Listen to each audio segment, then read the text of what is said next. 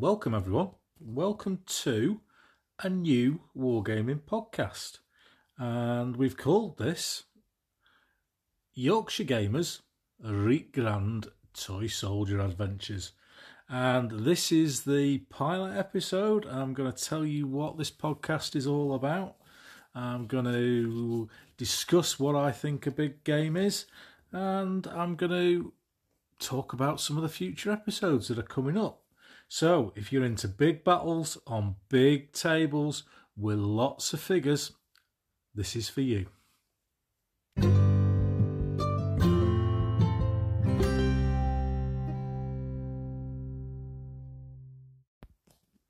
So, the first thing I'm going to do, as most podcasts do that involving wargaming, uh, I'm going to introduce myself and I'm going to tell you a little bit about how I got into wargaming and where I am in wargaming today. Now, this has become, I've got to say, a little bit of a cliche when it comes to wargaming podcasts, and virtually every podcast does it. So, I'm not going to be too much different in that I'm going to do it as well. But just to stop people going all Henry Hyde on me, I am going to limit people to four minutes. Four minutes time maximum for you to tell me your wargaming story. And that's no disrespect to Henry. Henry is a legend of the uh, wargaming fraternity. But boy, can that lad talk. My word. I've listened to podcasts with Henry on. Very enjoyable they are. Um, but the introduction can like be 45 minutes. And then the poor lad who's running the podcast gets 30 seconds to talk about his uh, uh, topic of the day at the end of the podcast. So um, I'm going to do four minutes on that. And uh, here we go. So, Yorkshire Gamer, Ken Riley, here is my story.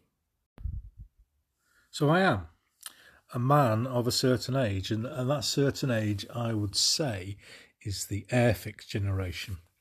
I first started playing with toy soldiers when I was a young lad, eight, nine, ten years old, and I'd spend my pocket money every week on a box of toy figures or a model of a Sherman tank or a, a model of a Messerschmitt and uh, take it home and have games with marbles and sticks in the back garden. Uh, no real rules, just um, playing with toy soldiers as you do when you're a kid. And uh, I was an only child, and I got more and more curious into uh, gaming and picked up some books from the local library, uh, including the Airfix uh, magazines for war games. And uh, they did one on the English Civil War and the American Civil War, and Napoleonic gaming, the famous Quarrie edition, and uh, one on World War II wargaming, which I used quite extensively with the uh, toys that I had. And uh, being an only child, I gamed away on my own quite happily for two or three years. And then one day, maybe 13, 14 years old, I went into the library and uh, getting a book out. I remember it was Napoleonic Wargaming. I think it was by Barry Hilton, and it had a couple of Berglancers on the front of it. So many of you out there will know that book. And uh, the guy behind the counter was doing some uh, summer work, and he was a wargamer, uh, Sean, Sean Wilcox, and he uh, introduced me to a group of guys, and uh, that group of guys um, I gamed with for quite a number of years, and um, that's the likes of Steve Barker, Simon Weinberger, Dave Bowden, uh, Conrad Harrison, Pete Clayton, Carl, um, Sean Wilcox, um, Sean Eaton, loads of guys in Cheshire, where I come from originally. And uh, we gamed with them for years. We had some fantastic big games. We used to hire out church halls and loved it. Bruce Quarrie Napoleonic Rules were the set of the time. And then I went to university, and as all of us did, and we kind of lost contact and, and drifted off. And when I came to Leeds in the late 1980s, I joined the local club.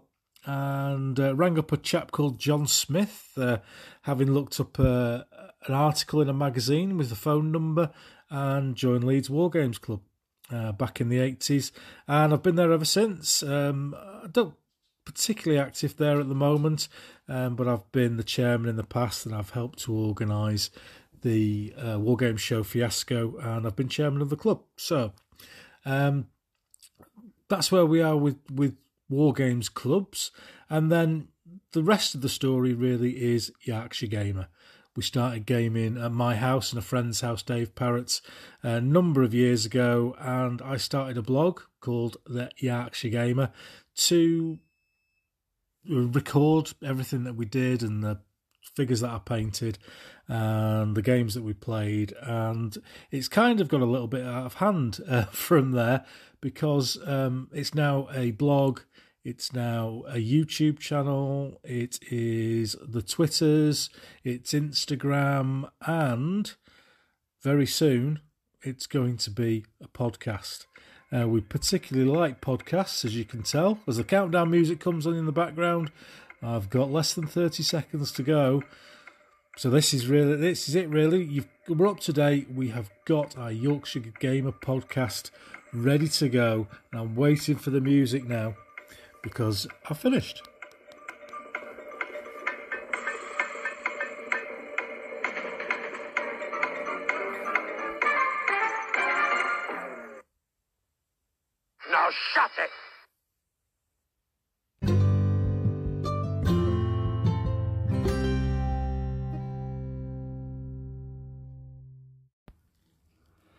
So that's me.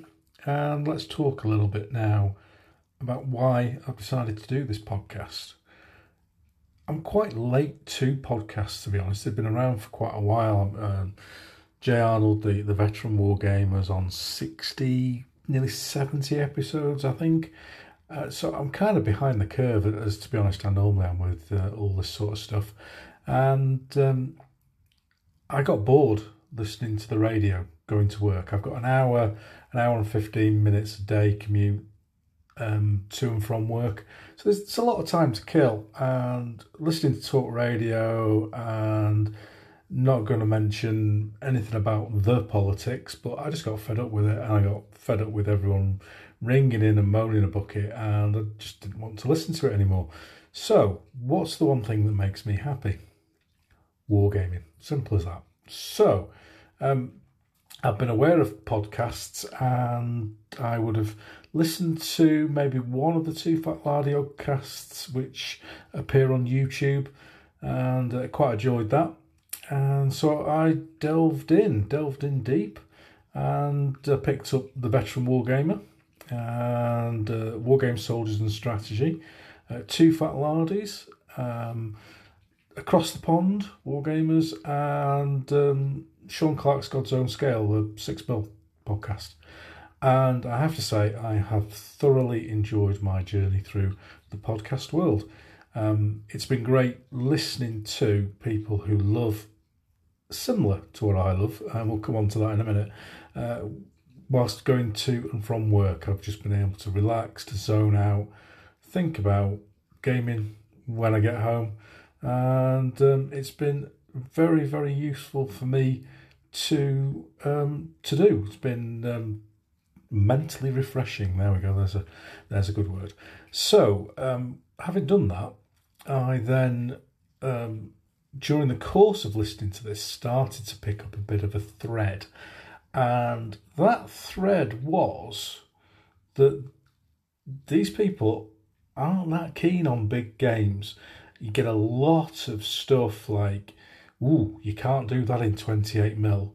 You've got to have a massive table and oh, I can't do that because that would take me ages to paint all these figures. And I kind of thought, well, yeah, but isn't that the, the, the end goal, if you like, of, of what I do anyway? And um, I found myself starting to get frustrated around um, the the agenda of, of of these podcasts, which were not anti big game, but they, they, it just wouldn't be talked about, and it would be this new Kickstarter with six figures aside, or um, this new game with 60 figures, or you can buy everything in a box for this. And that I get it, that is great for some people, but it really, really isn't my kind of gaming. So I did a, an article on the Yorkshire Gamer blog uh, covering these thoughts, and um, it picked up quite a bit of traction actually. And um, the the two Too Fat Lardies discussed it on their podcast, and um, it got lots and lots of hits on the blog and the various places that I posted it. And um, some people were quite aggressive, um, kind of saying, you know, how very dare you suggest that big battles are correct, and I just can't do that. And you're invading my wargaming space by saying such a horrible thing. And, I really was quite surprised by that. But I wanted to be quite um, positive about big games because a lot of the things that the people were saying were more based around badly run big games. And a badly run small game is a bad game, but it only lasts a couple of hours. A badly run big game lasts for two or three days, and that can be a real, real drag. So I, I would suggest that a lot of people who are negative about bad games have had a bad experience from a badly run game. And um, that's not me. Most of my positive experiences are with big games. Um, I will always remember walking into my first war game show, which was Northern Militaire, um, in the early to mid late um, early to mid eighties, and seeing a massive 28 mil Napoleonic, or it would have been 25 mil Napoleonic game in those days. And I was just, my jaw hit the floor. It was like, wow, that is fantastic. Look at all those brilliantly painted figures, those brilliantly uh, sculpted terrain. Um, what a game, what a presentation. And to me, that inspired me. I thought, wow, I want to do that. I really want to do that. And um, I thought, yeah, it's going to take me some time. It's going to, you know, it's going to take me some money. It's going to take me some time. It's going to take me some space. But if the end result is that, that's what I want to do. Now, one of the big negatives towards big games is the opposite of that.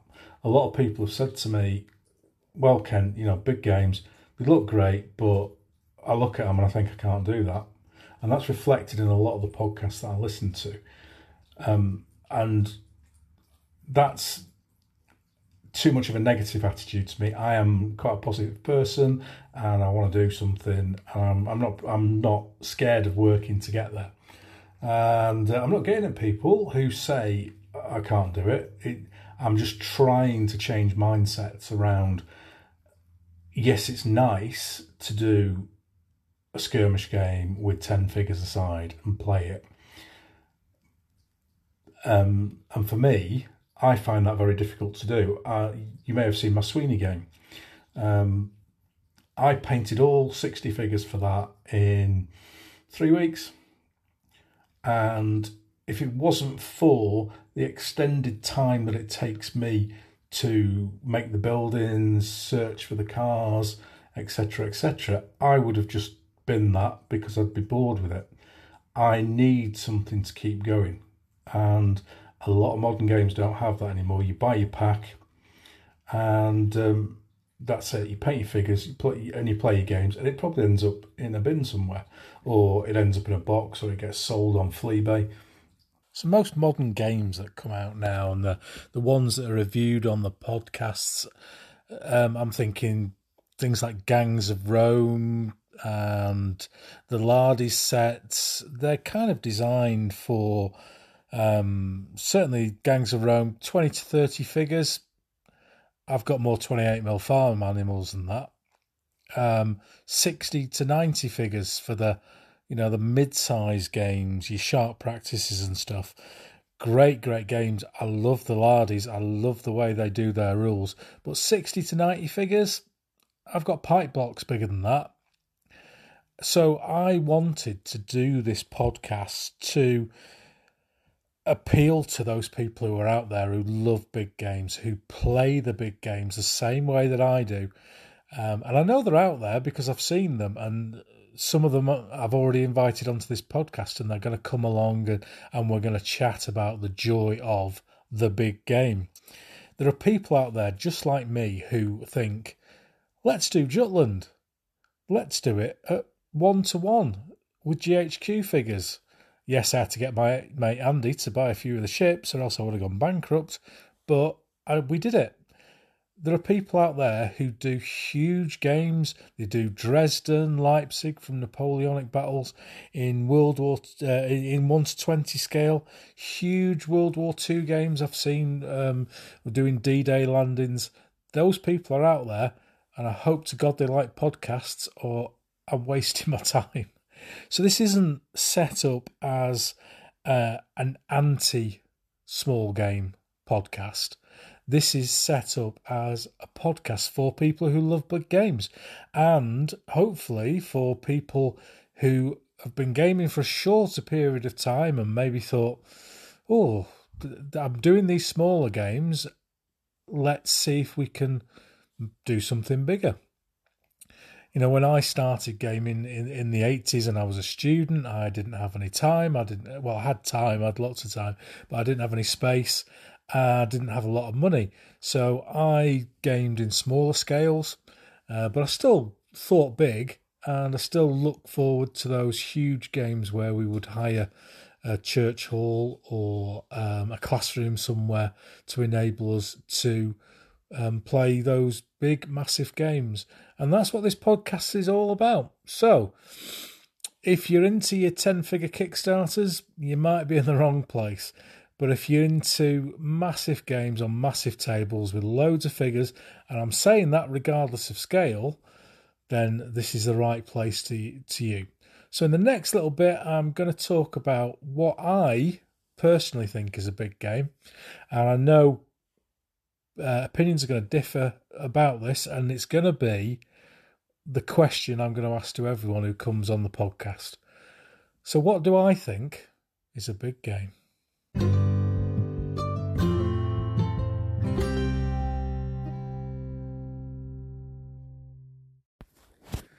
A big game. How are we going to define a big game? It's not easy. Uh, it's not easy at all. So I'm going to define what I think is a big game, and uh, just talk around it. And then as people come on the podcast, we're going to ask them and see what they think. And um, I'm pretty sure that although we're not going to be able to get an Oxford Dictionary definition of a big game, we're all going to kind of meet somewhere fairly close to to what we think is a big game. Now, this was so much easier if I was doing this podcast in 1990. A big game was obvious then. You walked into a show, a war game show, and you would have huge games. And they would be 24, 30 foot long, six, eight foot deep, thousands of 25, 28 mil figures on the table and as I said before at the start, I would go into those uh, shows and just go, wow, wow. And then there would be another room in the War Game show, and that room would have loads, maybe 40 or 50 tables, all six foot by four foot tables with half painted troops and cardboard terrain and unpainted hills. And that was the competitions. And i always used to look at competitions um, with absolute dread. And i don't know whether they've got any better. I really don't because I, i've never really been a competition gamer. And I absolutely 100% flatly refuse to use a point system in any game that I play. So you can see that I'm not interested in that. But those big games are what inspired me. So in my mind, probably still, I've got uh, this unconscious bias that they talk about these days towards small games because to me, a small game comes from that competition era. It's got points involved. It's got um, people who are arguing about millimeters. It, it's that sort of game, the sort of game that I don't enjoy. Um, I'm more of a narrative historical campaign gamer, always try and have a bit of a laugh and a joke about um, things. Um, and if you look at watch the YouTube channel and watch some of the playthroughs that are going to go up over there, uh, you'll you'll see the kind of rules that I like. Uh, they're old school, uh, very different to modern sets of rules, um, which just seem to be all D6 based and all very straightforward. Um, so that's my gaming. That's where I come from. And in those days, as I say, a big game was easy to see, easy to see. But today it's not so straightforward because those big games um, don't often see the light of day anymore. Um, there used to be um, a group called the Sods. Um, I think it was Shelley Oaken District War Game Society. They used to put huge 28mm games on at shows. And you just don't particularly see that too much anymore, which, in my opinion, is a real shame. There is this tendency now to have the smaller table with the yes, yeah, uh, I totally agree. Immaculate terrain, immaculate figures. But unless I get down and look at that four foot table and, and really, really pay attention to what's going on, I'm not getting the wow factor. If I'd gone into Northern Militaire in 1984 and um, there would have been loads of six foot tables, all with exquisitely painted figures on, would I have zoomed in on them and gone, wow? I don't think I would have done because that huge, huge table with all those figures on, you can be 200 yards away from it and it looks good. You have to be two foot away or one foot away from some of these smaller tables to really, really get the enjoyment from them. So that was a big game in 1990. What's a big game now? Not as easy to say. I can say what it isn't. It's not a skirmish game. Anything 10, 20 figures, skirmish level. Uh, I think the uh, the War Game Soldiers and strategy, strategy Boys call it a kerfuffle, I think is their definition. And then they go up to skirmish level, which I think is 60 odd figures or something like that. It's just not a big game, is it? Let's face it. So, most War Games clubs, I know, most competitions are played on a six by four table. So that to me says that a six foot six by four foot table is average. So anything that is going to be a big game, regardless of scale, has to be on a bigger table than a six by four. So I'm going to say, just put a marker down, I'm going to say 12 by 6 is a minimum table size for a big game. And that's the table size that we have here at Yorkshire Gamer. So I might be being a little bit biased there. But I think that that is where we should be starting. And even for, you know, for 28 mil, that's not a big table, I don't think. And, you know, we've got places like the War Games Holiday Centre and uh, Legendary Games um, my friend Richard, who I'm going to speak to in one of the upcoming podcasts, they've got huge 25, 30 foot tables, all big, big games. And, and we can't argue with that. You can't argue that a 24 foot table is a big game.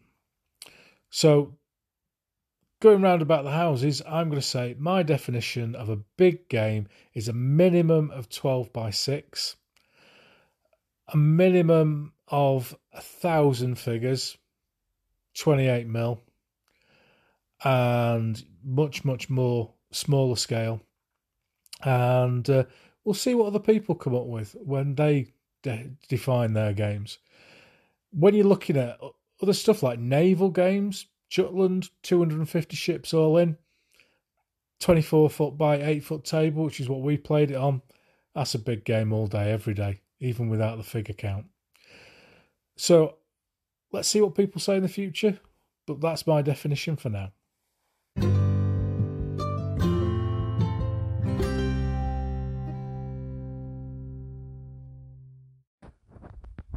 So, what are my plans for the podcast? Well, um, I've got five guests booked in for five shows, and I'm going to see how it goes. To be honest, um, I hope it's going to go well. The you know the Yorkshire Gamer name, we've got a lot of followers uh, through the um, various social media outlets that uh, I do. So I'm I'm thinking there's an audience out there, and um, I put a, a bit of a teaser post out on on Twitter just to see how it went, and I thought, you know, if I get 15, 20 likes and um, a comment on it, then we're not going to go anywhere with it. But I, it's the highest number of um, of interactions I've had in, on a post uh, for a long, long time. In fact, since I probably since I started putting big posts up about my Italian Wars army, so it really, really has uh, hit uh, a, good note. I've had lots of positive comments on various places that I've put it. So I thought, why sit down and moan and moan about other people's podcasts not covering um, big games. Why don't I do a podcast about big games? And then there's an outlet for it. And if people do want to listen, fantastic. I'm going to keep going. Um, I've got lots of people that I would like to invite onto the podcast. Um, lots of people from different scales as well, although it's going to be primarily 28 mil and primarily old school rules because that's what I do. I am more than interested in people who do big games in smaller scales. Um, and would love to have them on the podcast to uh, to to get their version of a big game and uh, and see how they do it. So those five guests are booked in now, and um, hopefully um, they'll tell a story, and people will enjoy these podcasts, and, and will carry on for uh, much longer. Um, I want to do a an episode if we keep going past the five with the Yorkshire Gamer crew, the the lads who come here and game regularly. Uh, I think that would be quite fun to do a, a Yorkshire Gamer, Yorkshire Gamer podcast, and then the the people out there could get to hear the other parts of Yorkshire Gamer. Because although I do all the social media and stuff, to me, the five guys who come round here regularly are all part of the Yorkshire Gamer crew. Um, so I look forward to do that episode if we can, and um, then reach out to manufacturers. Maybe there's some people like uh, connoisseur, those sorts of figures who are um, certainly synonymous with huge, massive games, and um, probably supplied millions of uh, Napoleonic figures throughout the world for for huge games. But if you've not been mentioned and you haven't been contacted by me, and you have a story to tell about big games, or you might just want to come on here and say you're wrong. and, uh, I know there will be people out there who will do that, and people who will take umbrage to what I'm saying, and that's fine. Uh, that's no problems at all. Um, but please feel free to uh, contact me if you think you've got a story that would be good to cover, and um, we'll try and get you on the pod. I can't promise to get everyone on. Um, I've already had more um, people wanting to be on the podcast than I thought we ever would. Um, so please get in contact. Please like and comment on whatever format you find this on, and hopefully, um, Yorkshire Gamers reap big, grand Toy Soldier adventure will be here for a while. So that's the end of the um, pilot episode.